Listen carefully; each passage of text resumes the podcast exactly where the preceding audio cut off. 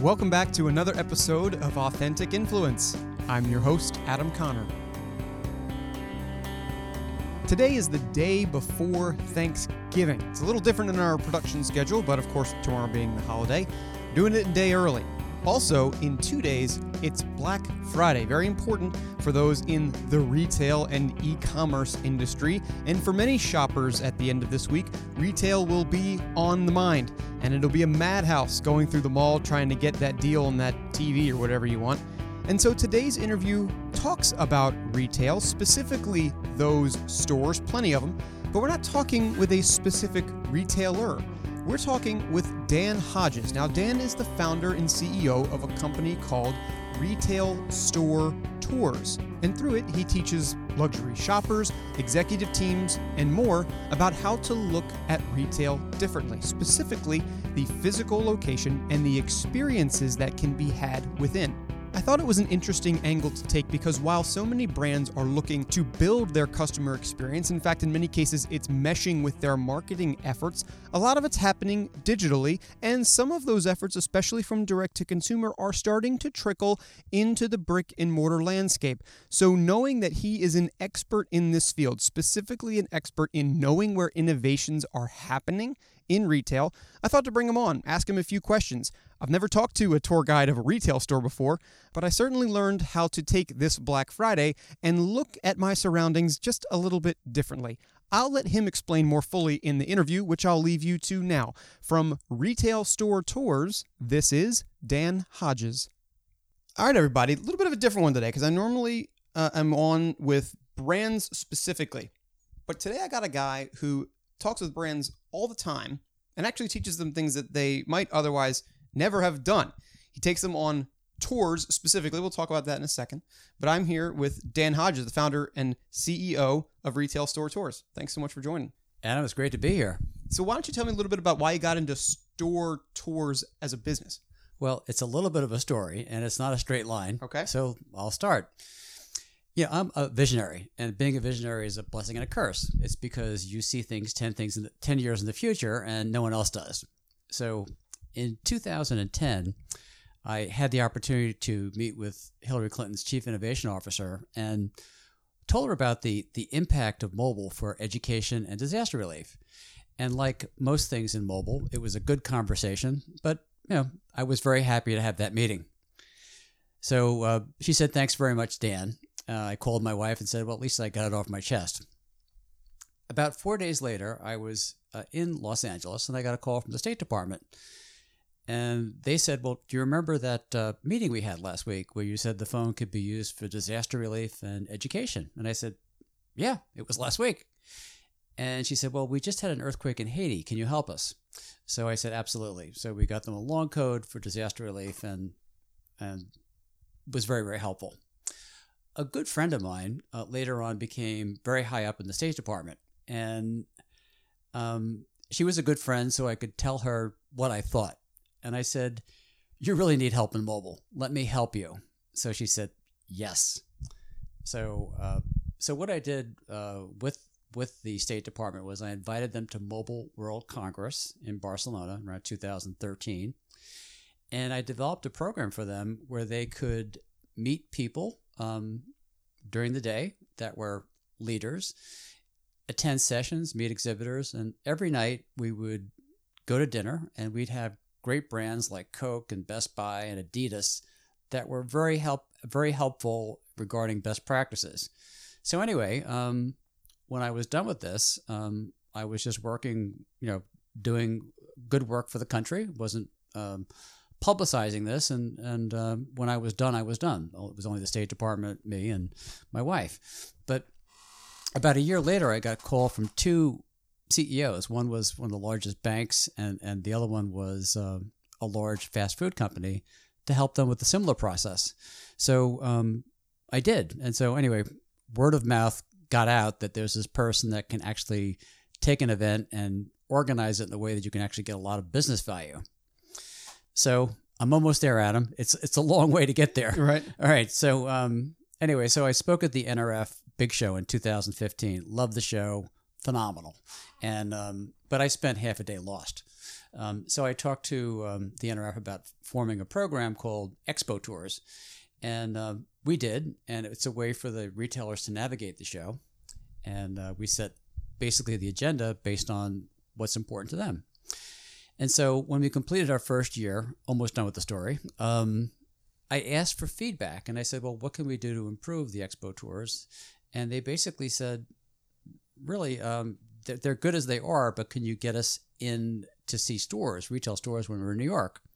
So that was the birth of the retail store tour program. It was not my idea. It was the idea of the retailers who were in New York and wanted to go out and see retail. Got it. So retail approached you and said, "We want to see more retail," and so you put together these store tours. Now, I want to I want to dive in a little bit more about like why they would want to do that. But first, you just marching these guys into retail stores. I mean, uh, did these stores know that you're coming in? I mean, how how did that all start? Because I'm interested to know. You you were presumably doing a little bit of business through this, obviously, but using their stores as sort of the theater for that. How did that how did that mesh? I mean, did they like you doing that, just walking into their store and telling other people about the stuff they were getting paid to do every day? Well, that's interesting because that was my biggest fear when we started the the exact that exact same thought was, oh my goodness, we're going to be taking retailers into stores. Wouldn't they think this is competitive? Would they have the time for us? But it was actually just the opposite, which was the store managers and store officials said, no, this is great. Bring them into the stores. We want store traffic. And as it turns out, about 40% of the people that go on the tours who are retail executives actually go back to the stores and buy things. Right. So um, it's also a, a, good way to um, to share best practices. So the retail industry is very open, and so it's a way for the retailers to, the ones that are hosting it, get feedback, get business, and for the people on the tour, it's an unmatched networking experience where they're they're they're walking, they're learning, and they're networking with either with 15 people from their own company or 15 strangers. So um, it's just the opposite. And, and one of the first things that underlined that was during our first year, we had someone go into Michele Varian and spend $14,500 on jewelry. So um, it worked out better than we thought. Yeah, for sure.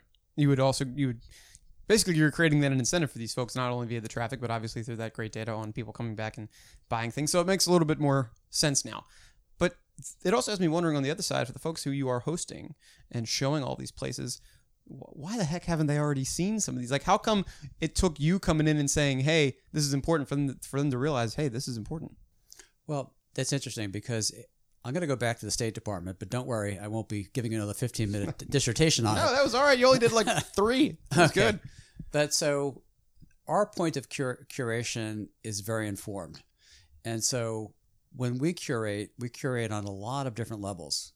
We curate based on the five senses because we believe that successful retail today activates all five senses.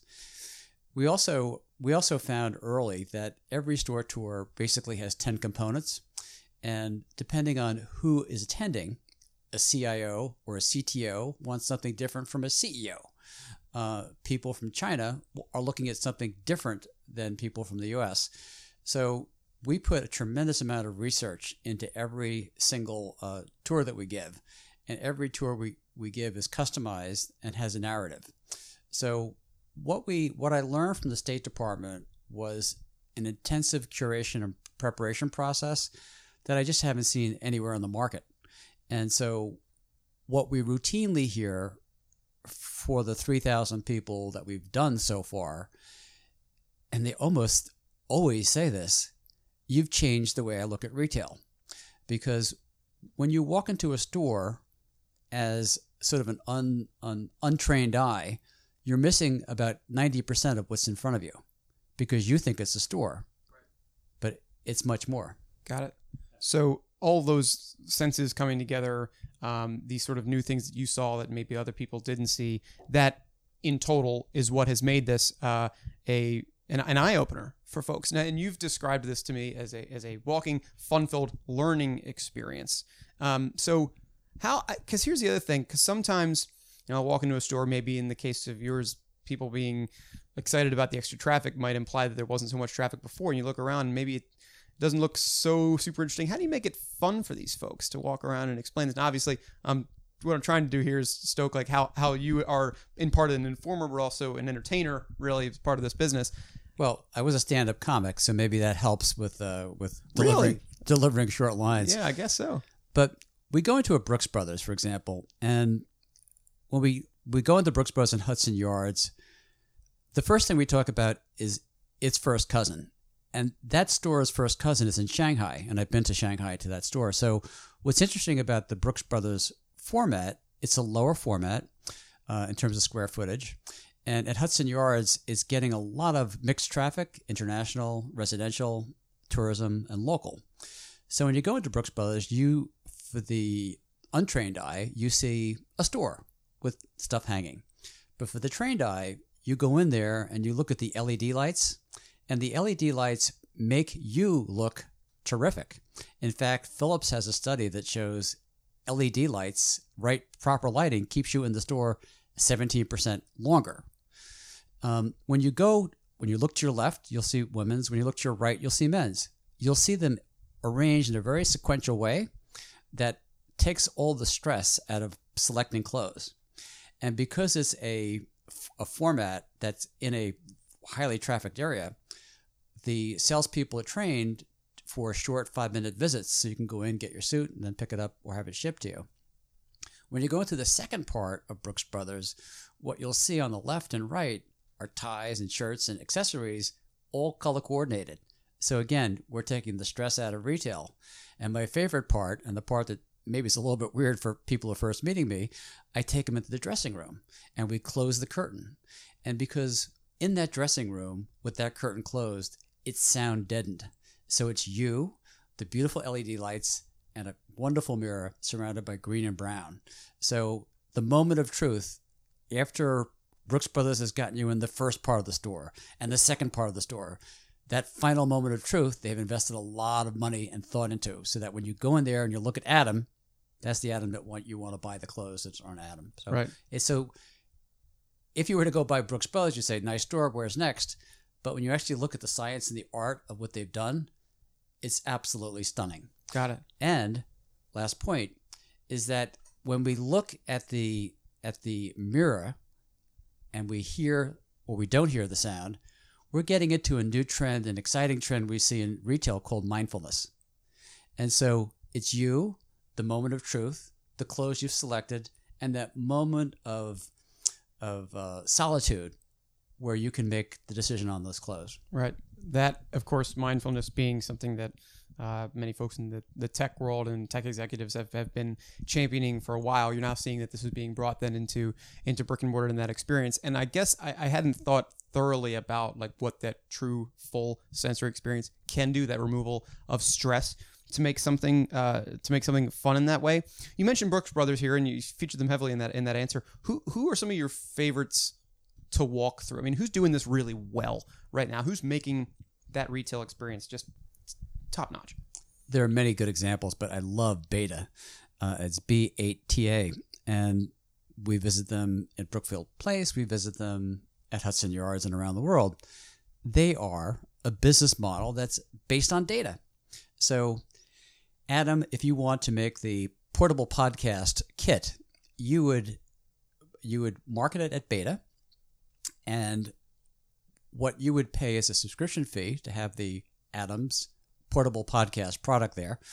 And the sales people who know 273 products will demonstrate that product to you uh, for for you for customers. There are RetailNext beacons that have been ad- adapted in the ceiling that are identifying how much time people are spending in front of Adam's podcast kit. So you, as a, as a person who is in B8TA, are getting data. You're getting male, female. You're getting what price point this product sells at. You're getting how much time the sales um, uh, the salespeople demonstrate your product. So basically, they built a model, a retail model, based on data and experience. And B8TA is doing very, very well. Anytime you go past any of the stores, um, it is packed, and it is one of our most difficult stores to get people out of when we take them in Because there's so much stuff going on. it's so stimulating. And if you spend more than five minutes there, you will be there for 15 minutes. if you spend 15 minutes there, we're going to have a hard time extracting you, and um, and that's what we want because we've designed this based on the five senses. You are experiencing so much, and um, the five senses going was really important for me because um, going back to the State Department, I had 96 hours with two people, and I had to train. I had to get as much information as I possibly could in their brains in a way that could be absorbed in 96 hours. So I used the senses, I used personal connections, I used whatever trick I, I could to get information. And so at the end of these tours, which are two hours or two days, um, I'll, I'll tell people, well, that's it. And they'll say, well, that, that, that's it. We, we have to go. With it uh well, let's go. Let's have coffee. Let's go back shopping. Like, because people at the end of it, they've been, they realize how stimulated they've been and their brains are relatively full. It's like uh, what I try to tell people is a retail store tour sounds like whatever it is to you. It could be actually even boring. Uh, a retail store tour. Why do I need a, a tour of a store? But I use the analogy of a roller coaster. If I were to say to you, well, let's go on a roller coaster. But if I take you on a roller coaster, you'll know exactly how it is. So for our experiences, you really you really need to experience a retail store tour the way we give it because um, it is so um, informative. That sounds good too. I am wondering now because you've said the whole B8TA thing, and that's got me wondering because a lot of times on this show we'll talk to, obviously we talk to marketers all the time. They're very into experience, um, specifically among organizations that don't have retail, like financials, are very into experience, but that's another story. The B8TA thing has me thinking. It, do you find that folks who are perhaps bringing brands into stores from direct to consumer businesses sort of know this kind of experiential stuff already and thus are just meshing well with a company like B8TA um, as compared to when they might do a store of their own? So um, I imagine that this B8TA, this 200 products, are mostly these direct to consumer brands who are small businesses, the Adams portable podcast companies right. of the world. But then also we see that a lot of these brands, once they start to grow up a little bit, are making stores of their own, and they'll have like one or two in the U.S. I mean, how do you think those are coming along? Do you think direct to consumer brands are doing it right from the start, or do you think there's a way for them to continue to grow in this way? You know, I think there's a way to learn and to grow. And answering your question, going back a little bit, I, as an executive, can read about artificial intelligence or AR and VR or the use of uh, location based technology and personal tracking. But, and those can be abstractions to me. But when I'm in a store and I see in three dimensions what's going on, um, I can't deny the trends. I can deny the trends or I can procrastinate on the trends because I intellectually appreciate them but don't see them in action. When you're an executive, and again, we've had hundreds of executives, and you actually see this, and the executives talk among themselves as an executive team, or these 15 strangers um, that are together for the first time discuss it. It becomes real. And when things become real, they're actionable. When things are abstract, they can be procrastinated. So, I guess a, a kind of a way to answer it is that when the rubber hits the road, you've got super bright people, intelligent people leading billion dollar organizations. When they actually see the world in real time themselves, they use that information to act. And uh, it's, it's, just, it's amazing. It's transformable, transformative. And um, it's actually, as I listen to myself, it's even hard to believe that something like this exists or could be true. But um, it is, it's repeatable, and it's been working since 2013. How do people stay on top of all that stuff you just said, the AR, VR? AI, all, all of this stuff. And of course, people could take a tour and see that. But I mean, what would your advice be? And, and if the advice is take a tour with me, great. But I mean, what would your advice be for folks to stay on top of all that tech as somebody who is leading that billion dollar business with so much at stake? The um, the best thing is to experience it yourself. I had a, a major um, uh, uh, luxury brand in Europe, and uh, the CEO, uh, the executive team wanted to get the CEO to see certain things and so he and I just spent a couple of hours at Mobile World Congress uh, looking at AR, VR, and wearables. And I just let him, I didn't, I let him experience things, and then we were done. And then he went back to his team and said, Why aren't we doing it? Why aren't we doing wearables? Why aren't we doing AR and VR? So it's just, there's something happen happens, Adam, when you actually experience it, process it yourself, accept that it's real, and then you act on it. So it's impossible for all the object, all the uh, executives to stay on top of everything. But um, when you have highly curated, purpose-driven um, um uh, types of experience that connects people, then they make they act. When people feel it's real, and so what the tours do, it takes all the abstraction, all these acronyms, and makes them real. When you're in the Microsoft store, and you are you have the AR glasses on, and you're manipulating the universe and the solar system and our next uh, companion to the solar system, it's real. AR is, is it is forever real. And when it becomes forever real, whether you're in travel or retail or, or government, it becomes a tool.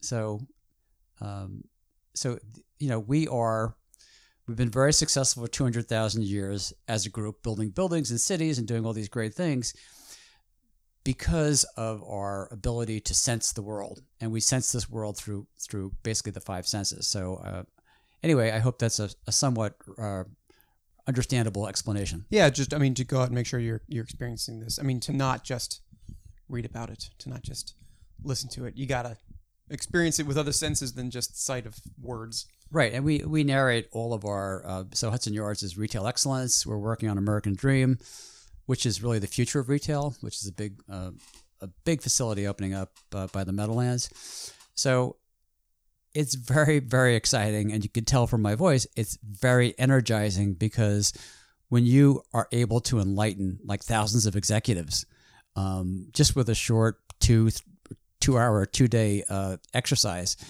and you can see the uh, you can see the impact on them personally and their businesses. It's uh, it's very very energizing. Let's talk about digital for a second. You just mentioned in the Microsoft Store the, the innovations they have going on there and the AR things you can do. Um, how do you think are some of the best ways in which organizations are successfully meshing the digital and brick and mortar worlds to create a better consumer experience? I think one of the best examples is uh, in Hangzhou. Um, there's a Fresh Hippo store, and um, what you do there is there. There's it seems like there's no there's no boundaries in in uh, Chinese the Chinese digital world. So what you can do is you can actually each lobster has a QR code, and you can actually click on your lobster, send that lobster to the kitchen. So Fresh Hippo is first of all the place. It's a supermarket. Okay, got it. Yeah, and um, and so basically it's uh, one of the supermarkets from the Alibaba group. That uh, okay. yeah, and um, and so the um, you can click on the lobster, send it to the kitchen. The kitchen will will cook your lobster and then text message you when it's ready. And when you are ready, you could sit at a nice restaurant that's Wi-Fi enabled and uh, either have a great conversation or or share your lobster dinner with your with your social group. Right. Interesting. Yeah. You just scan a lobster. You just yep scan a lobster and then basically send that lobster code to the the restaurant, which is right on premise. They pick up the lobster, they cook it for you as you wish, and right. then they text you when it's ready. And there's just a, like a digital experience, I guess, to be had in the content that you could produce afterwards. That is possibly one of the least intuitive tech enablements I've ever heard of. Well, there you go. But um, what's what's fascinating about the Chinese consumer is that they're so um, they are so facile when it comes to the use of, of mobile. They're yeah. they're you know it's it's part of the customer journey. So if they have a question regarding, so for example, it, it, when you're in the um, the vegetable section mm-hmm. at a at a at a place called T11, which is in um, Beijing, you can actually look at where the lettuce came from. There are applications where you can actually talk to the farmer about, you know, what kind of lettuce that you'd like him to pick for you to send to you. So um, it's the use of technology for, um, you know, it's very contextual. Yep. Because, um, um, yeah, so they're using technology to, to take you from the beginning of the supply chain to the endpoint. You think the U.S. has a lot to learn from that? I think they do. Uh, I think the U.S. has a lot to learn. However, uh, the New York retail experience is really unmatched. There is so much diversity in New York. Um, we have eight tours right now that are running three times a day, and we could add another eight more. But yeah, I think what the Chinese market has is the um, is the complete acceptance of um, of uh, frictionless interactions with with digital technology. So uh, the idea of getting into a store, paying for it, learning about the product, talking to the farmer, um, I believe that that's that's more advanced, uh, but it's behaviorally more advanced too. Right. Yeah. In terms of what's changing in terms of uh, behavior, consumer behavior gen- generally, obviously you you have to have identified in China that that happened over time. What else is changing right now in the U.S. that you see with consumer behavior that folks should stay on top of when it comes to the experiences that they themselves build? Um, I think that you know, kind of going back to the human DNA, um, we've we've been very successful, you know, through interactions. Even in the Chinese market, as advanced as it is, seventy five percent of the retail is bought brick and mortar. So that that hasn't, you know, everyone thinks it's gone, you know, it's so far, but actually, it's it's actually moderate. To me, the next decade, um, and I've been right about everything for the past thirty years, so this is probably a good point to listen to. But the next decade is not about technology, it's about experience and it's about human connections. And um, those retailers that, that are betting the farm on experience and human connection are the winners. You can look at Sephora, which is a, one of the most profitable divisions of LVMH. Why is it that Sephora is doing so well? It's because they have their employees trained. Each Sephora employee is doing 15 minute quizzes every morning they are they are so well trained. They have technology that helps with the experience, and um, you know when you go into B8TA, going back to B8TA, I mean these people are like ninjas for information and engagement. So it's the training of the salespeople. It's the use of technology in the case of, of, of Sephora, where it really connects you. You go straight from your iPhone to the virtual visual artist, to the um, to the virtual artist uh, place within Sephora. We can actually put on lipstick and and uh, and and uh, eyeliner and so forth to loyalty. So they have the whole customer journey mapped. Um, and you know, if you look at stores like Neiman Marcus or the new Nordstrom, beautifully executed, wonderful experiences. People who are courteous and informed, and design that is really the state of the art. I, I was in um, Nordstrom last week and the week before, and as I look at every best practice, we have about 10 of them, they are scoring to the very top of the 10 things that are important in retail today. So, it, do you have the what's the I mean, I don't know put you on the spot, but I what are those 10? Well, the uh, the first is employee training because those companies that train their employees are are, performing. Like Suit Supply, for example, when you apply for Suit Supply, you have to go to Suit School, and when you go to Suit School, you have to pass the exam. And if you don't pass the exam, you know, become part of the Suit Supply. Um, the second thing is store design. So we were at the Gucci store on Wooster Street last week, and when you go in there, it's it's a sort of a cavalcade of experiences. First, you're met by highly trained people who guide you guide you through the uh, the experience. The third thing is the use of technology to take the the customer journey from the customer into the store and then beyond. And Apple is brilliant, uh, B8TA is brilliant, and Sephora is very brilliant when it comes to this. People are, are just so engaged. The fourth is storytelling.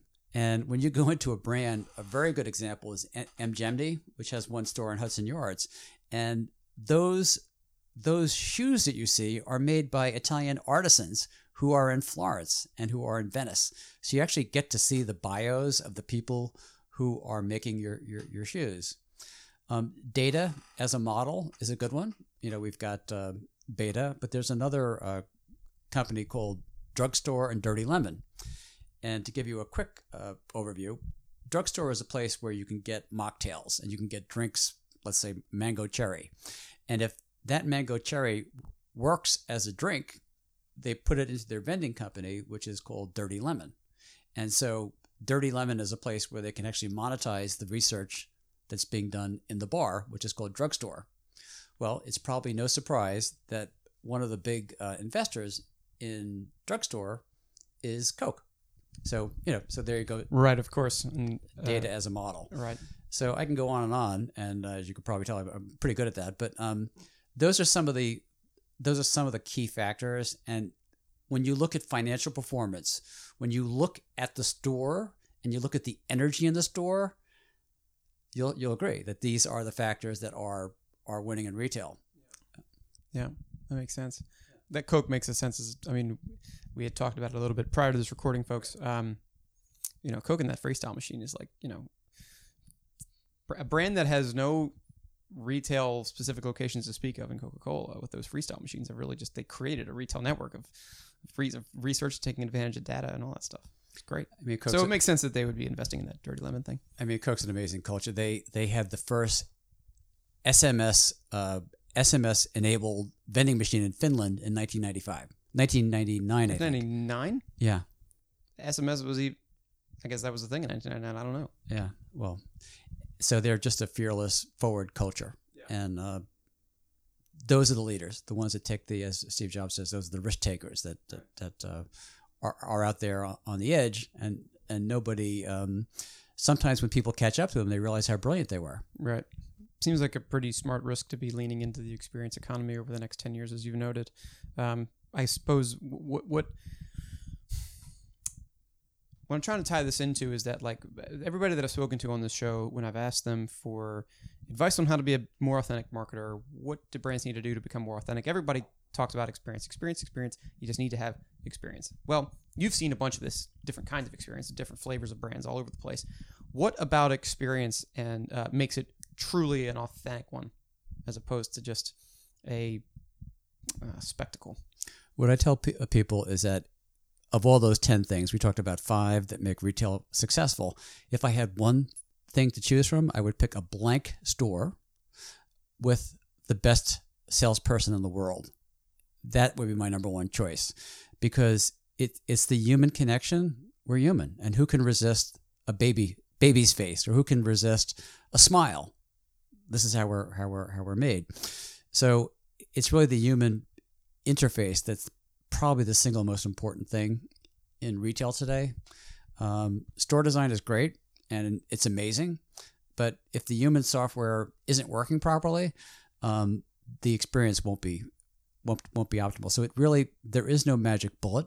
Um, it's hiring great people. Apple hires on kindness, and um, they also evaluate on empathy. So you've got to hire the right human software first, and and make it fun because you can buy anything you want in your pajamas. So there has to be a reason for you to get out of your pajamas, put your clothes on, and go into that store. And you had better be greeted by people who are nice, kind, informative, fun, and be in an environment that's a little bit different from, you know, cyberspace. Right, exactly. So So let, let's close out with a little bit on the tours then. Now we are here in uh, in in the DC metro area where where I am based, and I'm, I'm glad that you were uh, happen to be in the area uh, Yeah. for some very important things. But um, I'm curious what what ambitions you have for the tours over the next couple of years. Now you're very heavily based in New York, but um, are you going to branch out from that? I mean, Right. surely people need to see this everywhere, not just folks who are in New York. Well, thank you. And so the retail, the the the, the retail tour, store tours has been really feedback driven. So the reason why we decided to go six days a week, three three tours a day, was because of the feedback we got from the retailers saying that you know they're in New York for a day, two days. We wanted to have a regular, predictable program. So that's again, we built our business on feedback. But we do store tours in Chicago, in Los Angeles, in San Francisco, in Miami, in Dallas. We just did our first um, uh, one in China. We did Shanghai uh, store tours with uh, with Procter and Gamble. Um, we've done them in Barcelona, in Madrid, in Paris, and London. So we're looking to open next year Dubai. We're working with a partner on Rome and Milan, and uh, we want to take this to the, the retail centers of the world. Um, one thing I've realized, and this may be a little bit of New York prejudice, but New York is unmatched in terms of retail. There's so much diversity. I mean, we were walking in Soho last week and we saw a Spotify Halloween pop up. And we asked, well, how long are you here for? And they said 24 hours. So, you know, last October I was in Soho and I saw the Google hardware store. Google making hardware? They did. And they opened a store for a month. So, uh, to your earlier point, what you can learn is you can gather much more data um, f- from the physical interaction that um, that's actionable. Got it. Interesting. Really interesting. Well, I, I, you know I look forward to hearing everything that happens with the tours going forward, and um, you know for all this insight on all the different brands that you that you're aware of and what makes experience and retail and being authentic great. Thanks for coming on the show. My pleasure, Adam. Thank you so much to Dan Hodges from Retail Store Tours for joining the podcast today. A bit of a different experience for me, but certainly a very important learning one. And I'll keep an eye out for those multi sensory experiences while I'm shopping on Black Friday. Yes, I do go to the mall, so I'll learn a bunch and see a bunch. So thanks for teaching me how. If you like this show, if you've been liking the interviews I've had over the last couple weeks, here's what you can do to continue listening to them. Of course, subscribe wherever you are listening right now iTunes, Google, Spotify, wherever you get your podcasts, and leave me a rating and review on those forums. It's great to have that public show of support. And we are also on LinkedIn, Authentic Influence Podcast. Go give that a follow. It's also where we have content related to the podcast and coming very soon, some content ancillary to that. So keep that on your bookmarks. I'll be back again on Monday. Y'all know the deal with another fantastic interview with another great brand striving to become more authentic each and every day through mobilizing its masses. And until then, and for Authentic Influence, I've been your host, Adam Conner. Have a great Thanksgiving weekend, and you'll hear from me again next time.